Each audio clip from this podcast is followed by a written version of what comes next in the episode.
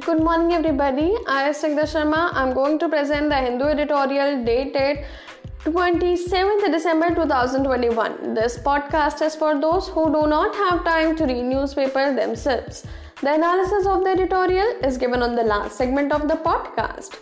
Let's get started. Happy preparation.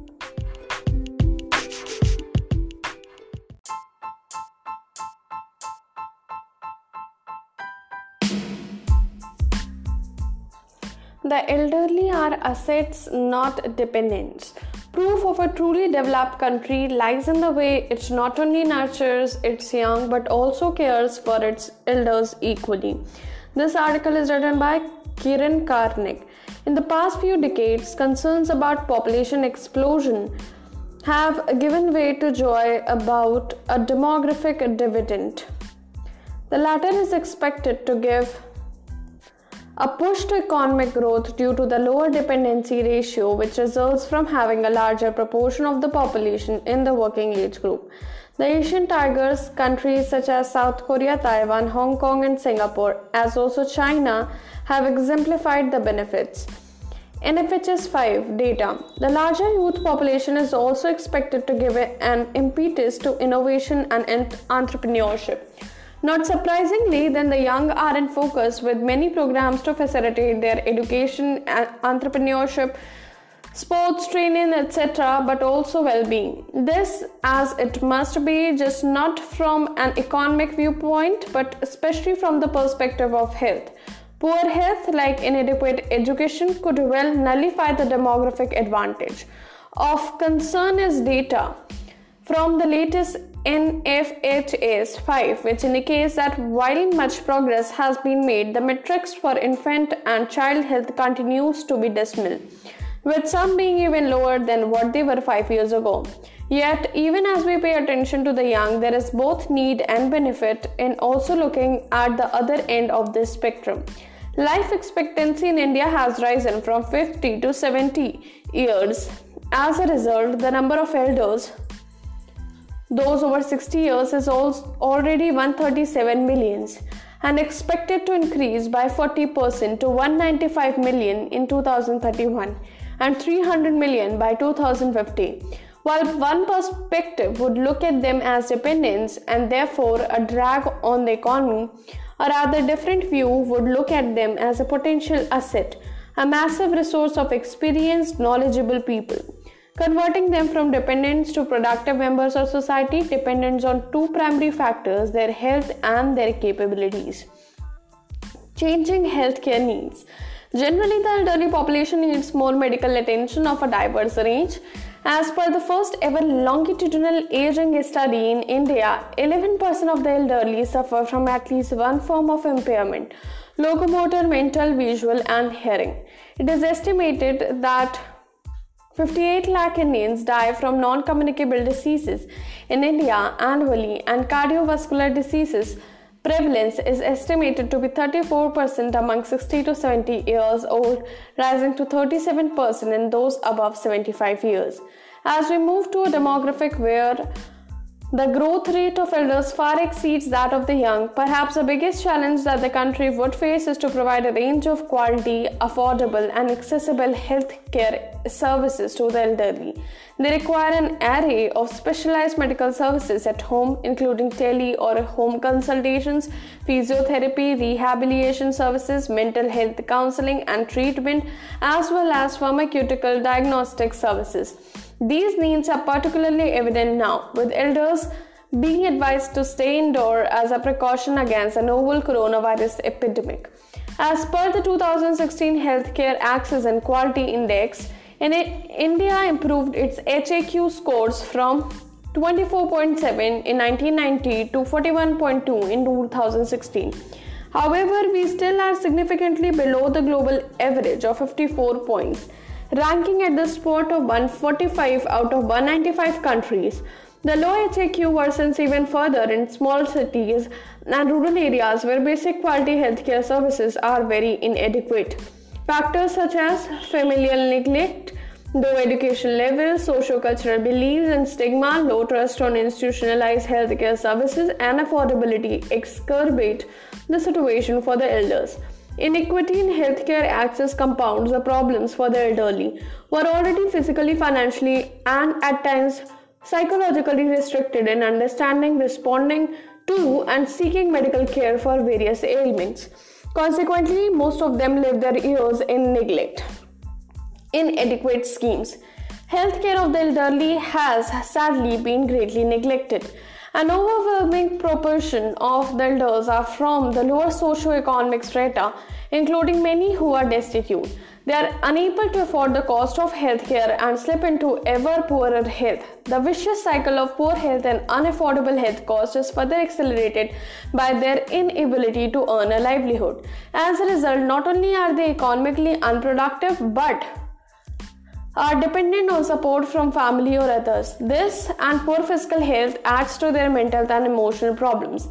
The government doesn't have schemes that cover the elderly and seeks to take care of these issues, but they are completely inadequate. Despite Ayushman Bharat, the government's health insurance scheme for the deprived and private health insurance, a Niti Aayog report indicates that 400 million Indians do not have any financial cover for health expenses one can be sure that a very large number of elders are among the uncovered. Both the center and states have pension schemes for the elders, but these pro- these provide but a pit- pittance as low as 350 rupees to 400 rupees a month in some states. Even this is not universal. A 2007 law, law requires states to ensure earmarked facilities for elders in every district hospital, headed by a doctor with experience in geriatric care. Yet, a status report filed by the government and the Supreme Court of India in 2019 stated that 16 states and union territories did not have a single ward or bed dedicated to elders. Opportunities and challenges. Given the range of diverse challenges, can India take care of its aging population? The success of the COVID 19 vaccination strategy gives hope. A seamless first approach led to over 73% of elderly population receiving at least one dose and around 40% being double, doubly vaccinated by October 2021. Considering the demographic trends, India should reimagine its entire healthcare policy for the next few decades with an er, elderly prioritizing approach. Our senior citizens require the most diverse array of healthcare services. The creation of adequate services for them will benefit all other age groups. Apart from legislating pro elderly healthcare and insurance policies, India need to aggressively take certain measures while finding opportunities amidst their challenge. India needs to rapidly increase its public healthcare spendings and invest heavily in the creation of well equipped and staffed medical care facilities and home healthcare and rehabilitation services. Presently, India has a major deficit in infrastructure and skilled medical care resources with 1.3 hospital beds, 0.65 physicians, and 1.3 nurses for every 1,000 people. Over the next decades, we have the potential to add more than 3 million beds, 1.54 million doctors, and 2.4 million nurses. We need to accelerate implementation of programs such as National Program for Healthcare of the Elderly, that is NPHCE. The Ayushman Bharat and PMJ ecosystem need to be further expanded, and similar special healthcare cover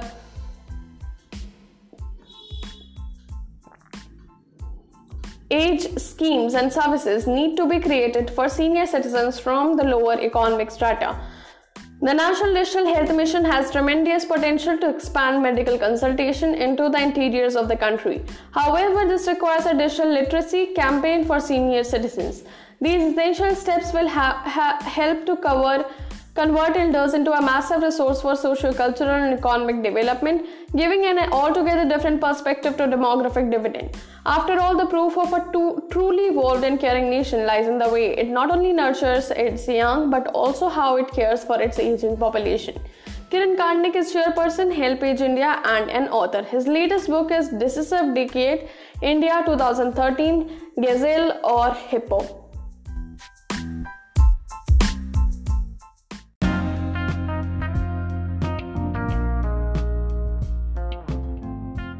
A chance to tap India's high equity in Myanmar. Though there are challenges, the momentum gained from the Indian Foreign Secretary's recent visit must not be lost. This article is written by Rajiv Bhatia. The short visit to Myanmar, December 20, 2022 to 23 by India's Foreign Secretary Harshvardhan Shringla had a clearly edged mandate to deepen cooperation with an important neighbor. His mission succeeded to a large extent, but challenges remain. The Indian delegation took a special flight to Naypyidaw and Yangon. It suddenly eased logistics for the official, but was fully utilized as it only also carried 1 million India-made vaccine doses as a gift to the people of Myanmar. Regional dimension. Mr. Shringla followed India's calibrated middle path position, not the West's reflexive policy of condemnation, threats, and sanctions against the military regime, but a position reflective of regional realities. It is no easy task. Since the military coup on February 1, 2021, the international community has stayed dividend on how to address the derailment of Myanmar's transition to democracy.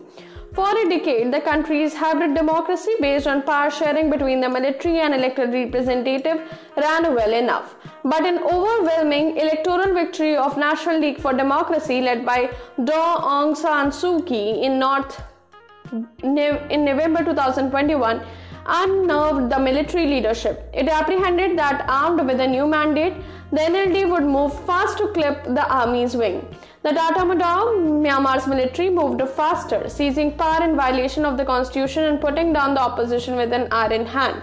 The results have been disastrous for democracy, economy, and the people's well being, especially as the political crisis coincided with COVID 19 ravaging the Golden Land.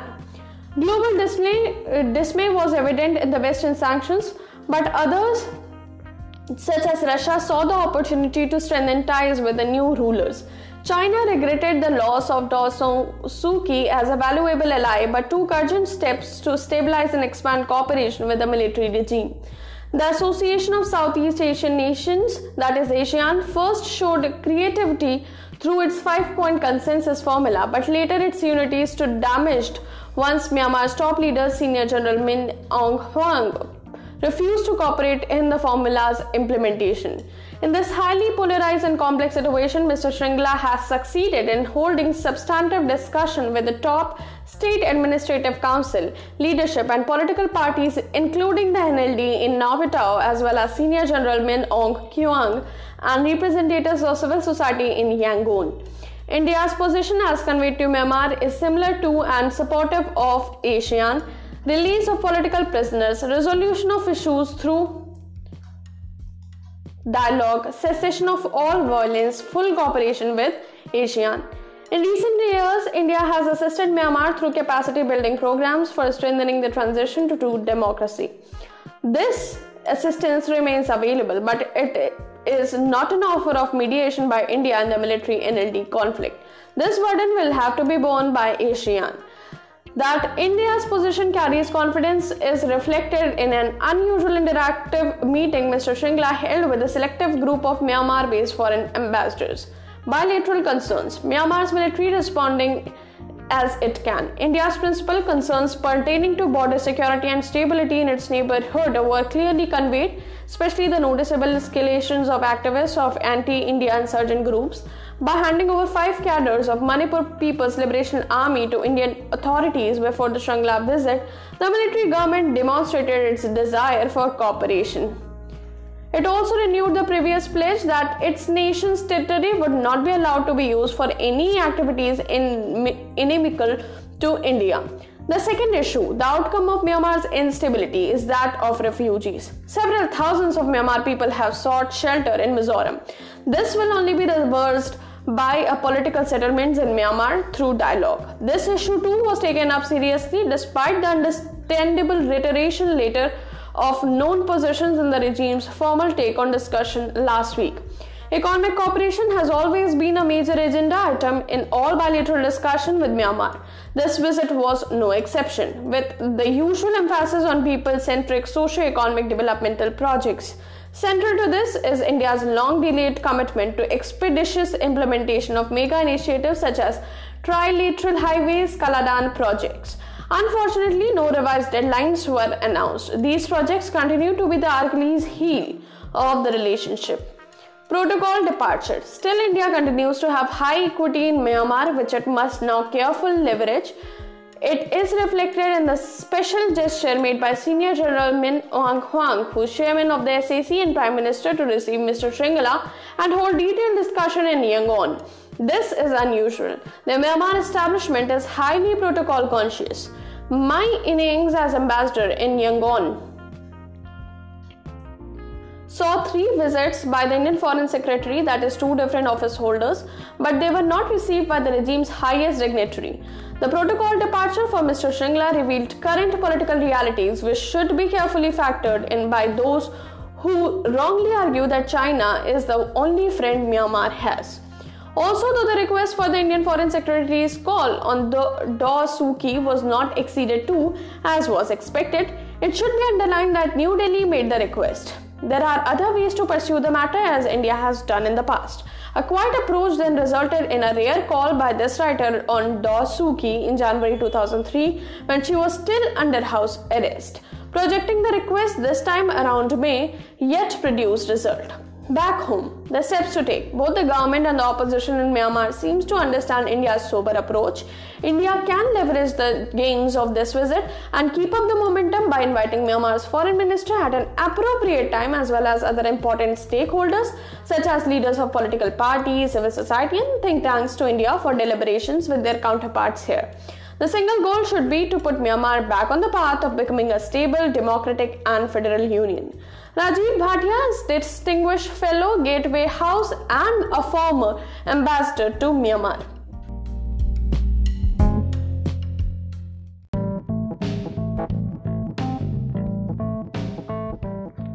Iran nuclear talks reverberate in the Gulf. The Gulf Cooperation Council's interests directly impinge on the outcome of the discussions. This article is written by Talmiz Ahmed. While Iran is engaged in negotiations in Vienna on matters relating to US's re-entry into Joint Comprehensive Plan of Action JCPOA and the relaxation of the sanctions, two parties absent at the talks are watching developments at a very at very close cost. Israel and the six states of the Gulf Cooperation Council, that is GCC, whose interests directly impinge on the outcomes of the discussion. Israel, in public remarks, has focused on Iran's progress towards weaponization while ignoring its own nuclear weapons capability. Serving and reti- retired security officials have been mobilized to urge immediate and harsh military actions on Iran. Unlike Israel's theatrics, the GCC countries have been pursuing a more low key but more constructive and approach to regional challenges, diplomatic engagements with Iran. This is largely because the US's credibility as a GCC security partner was severely dented when President Donald Trump failed to protect their interests in the face of Iranians' attack on the assets in the 2019. US standing in the region reached rock bottom during its chaotic withdrawal from Afghanistan in August this year. GCC's engagement with Iran. The UAE had first reached out to Iran in July 2019 when its senior officials visited Tehran to discuss maritime security. Following the US assassination of Iranian General Qasem Soleimani in January 2020, the UAE and Saudi Arabia had called on the US to reduce regional tensions, recognizing that more conflict would bring the GCC states in the direct line of an Iranian retaliation. The GCC countries' estrangement from the US security partnership has been further encouraged by President Joe Biden's avoided disengagements from the region in favor of containing China in the Indo Pacific. Since April this year, Saudi Arabia and Iran have had five meetings in Baghdad, mainly to rebuild confidence between them, re establish diplomatic ties, and address specific areas of conflict Yemen and Syria. Given the hostility over a decade, no major success has been announced so far, but talks are ongoing. The revival of the nuclear to- uh, talks with Iran from November and Israeli saber rattling through the Vienna negotiations have pushed the GCC states to take their destinies in their own hands, as noted by Abu Dhabi based commentator Raghida Dergham. On November 23rd, Iran's chief negotiator, negotiator Bagheri Kani visited Abu Dhabi possibly to seek the UAE's good offices to facilitate an agreement with the US. Soon thereafter, the UAE's influential national security advisor Sheikh Tahnoon bin Zayed visited Tehran on December 6. Reports say that Iran may have sought the UAE's help to facilitate financial transactions once the sanctions are eased. Trade ties are already flourishing in 2021 to 22. Iran's uh, imports from the UAE are exempted to reach $12 billion. UAE officials have also made some significant public statements relating to Iran. Anwar Gargash, foreign affairs advisor to the UAE president, said at a conference in Washington in early December that state is that the states should avoid vacuum and escalation with adversaries and rivals. The message from the UAE is that this is the era of crisis management and the conflict resolution, and it would pursue rep- uh, reapproachment among the regional states. The UAE's ties with Israel are a part of this approach. The visit of Prime Minister Naftali Bennett to Abu Dhabi on December 13 took, took place a week after Sheikh Tahnoun's visit to Tehran. In 10 months of 2021, UAE Israel trade has reached $875 million, beside the $1 billion UAE stake in Israel's Tamar gas field. Six flights a day from Israel to Dubai are bringing in several thousand Israeli businessmen and tourists to the UAE. The UAE is making it clear that its regional partnership it does not have a zero-sum approach. From Vienna, instead of hard news, we have seen public posturing by the US to camouflage its own responsibility for the present imbroglio. Iran's inconsistence that the US return to the JCPOA removes the sanction it had imposed under the rubric of maximum pressure and gives some assurance that a future US administration will not withdraw from the agreement makes complete sense. But the polarized political environment in the US, Mr. Biden's weak political position in Congress, and the pervasive hostility to the Islamic Republic make it impossible for the US to accept Iran's demand. What we are therefore left with is the US delegation placing on Iran the onus of public possible failures of the talks by blaming it for being hard line, irrational and not seriously interested in a positive outcome. In this situation, unless there is a real change in the US's approach, it seems unlikely that Vienna will deliver an agreement. What does this mean for the Gulf? More US sanctions are more eh, and more Israeli aggressiveness are well past their use by date. The harshest US sanctions on Iran have failed to bring Iran back to the negotiating table or brought about regime change. In fact, as China buys more Iranian oil and the UA pursues trade ties, the death knell of the maximum pressure regime is already being sounded.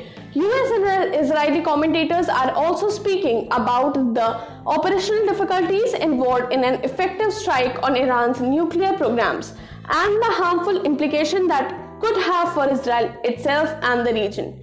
While even providing an impetus to the weapons programs that Iran has so far rejected. To avoid the possibility of a military attack, the Iranian spokesman in Vienna has just said that Iran will not enrich uranium beyond 60% even if the talks fail. Regional security architecture. In this background, there are two possible scenarios for regional security. In the absence of a nuclear deal, it is likely that Israel will push for a normalization of ties with more Arab states so that it builds a coalition of regional states against Iran. However, it is difficult to see how this can be achieved. There is already widespread popular opposition to this initiative across West Asia. Again, since Iran will not be intimidated into serving the US Israeli agenda, it will only aggravate regional instability and potent conflict. A more useful framework for the region would be an inclusive security arrangement. The first steps in bringing Iran into this architecture have already been taken through the several rounds of the Saudi Iran dialogues and the UAE Iran engagements. The Baghdad conference in August that brought together all the regional states and the recent Saudi effort to build a security consensus among the GCC states at the recent Riyadh summit. This summit has accepted strategic integration, common foreign policies, and a joint defense agreement. But given the divisions within the GCC and the position of Qatar, Kuwait, Oman, Oman, such a consensus will only emerge if Iran is integrated into the security framework. Israel's inclusion will be more difficult. Its domestic politi- politics has been framed for decades on the basis of hostility towards Iran. But the valuable results of a more accommodative approach to the region, already apparent in the positive results yielded by normalization with the UAE, could over time help Israel's leaders see the benefits of deeper integration with the West Asian neighborhood. Perhaps this is what former Prime Minister Ehud Barak had in mind when he wrote recently that Iran's ability to pursue its nuclear program despite the severest US sanction is a new reality that requires a sober assessment of the situation, decision, and actions, and not hollow public threats. Talmiz Ahmed is a former diplomat.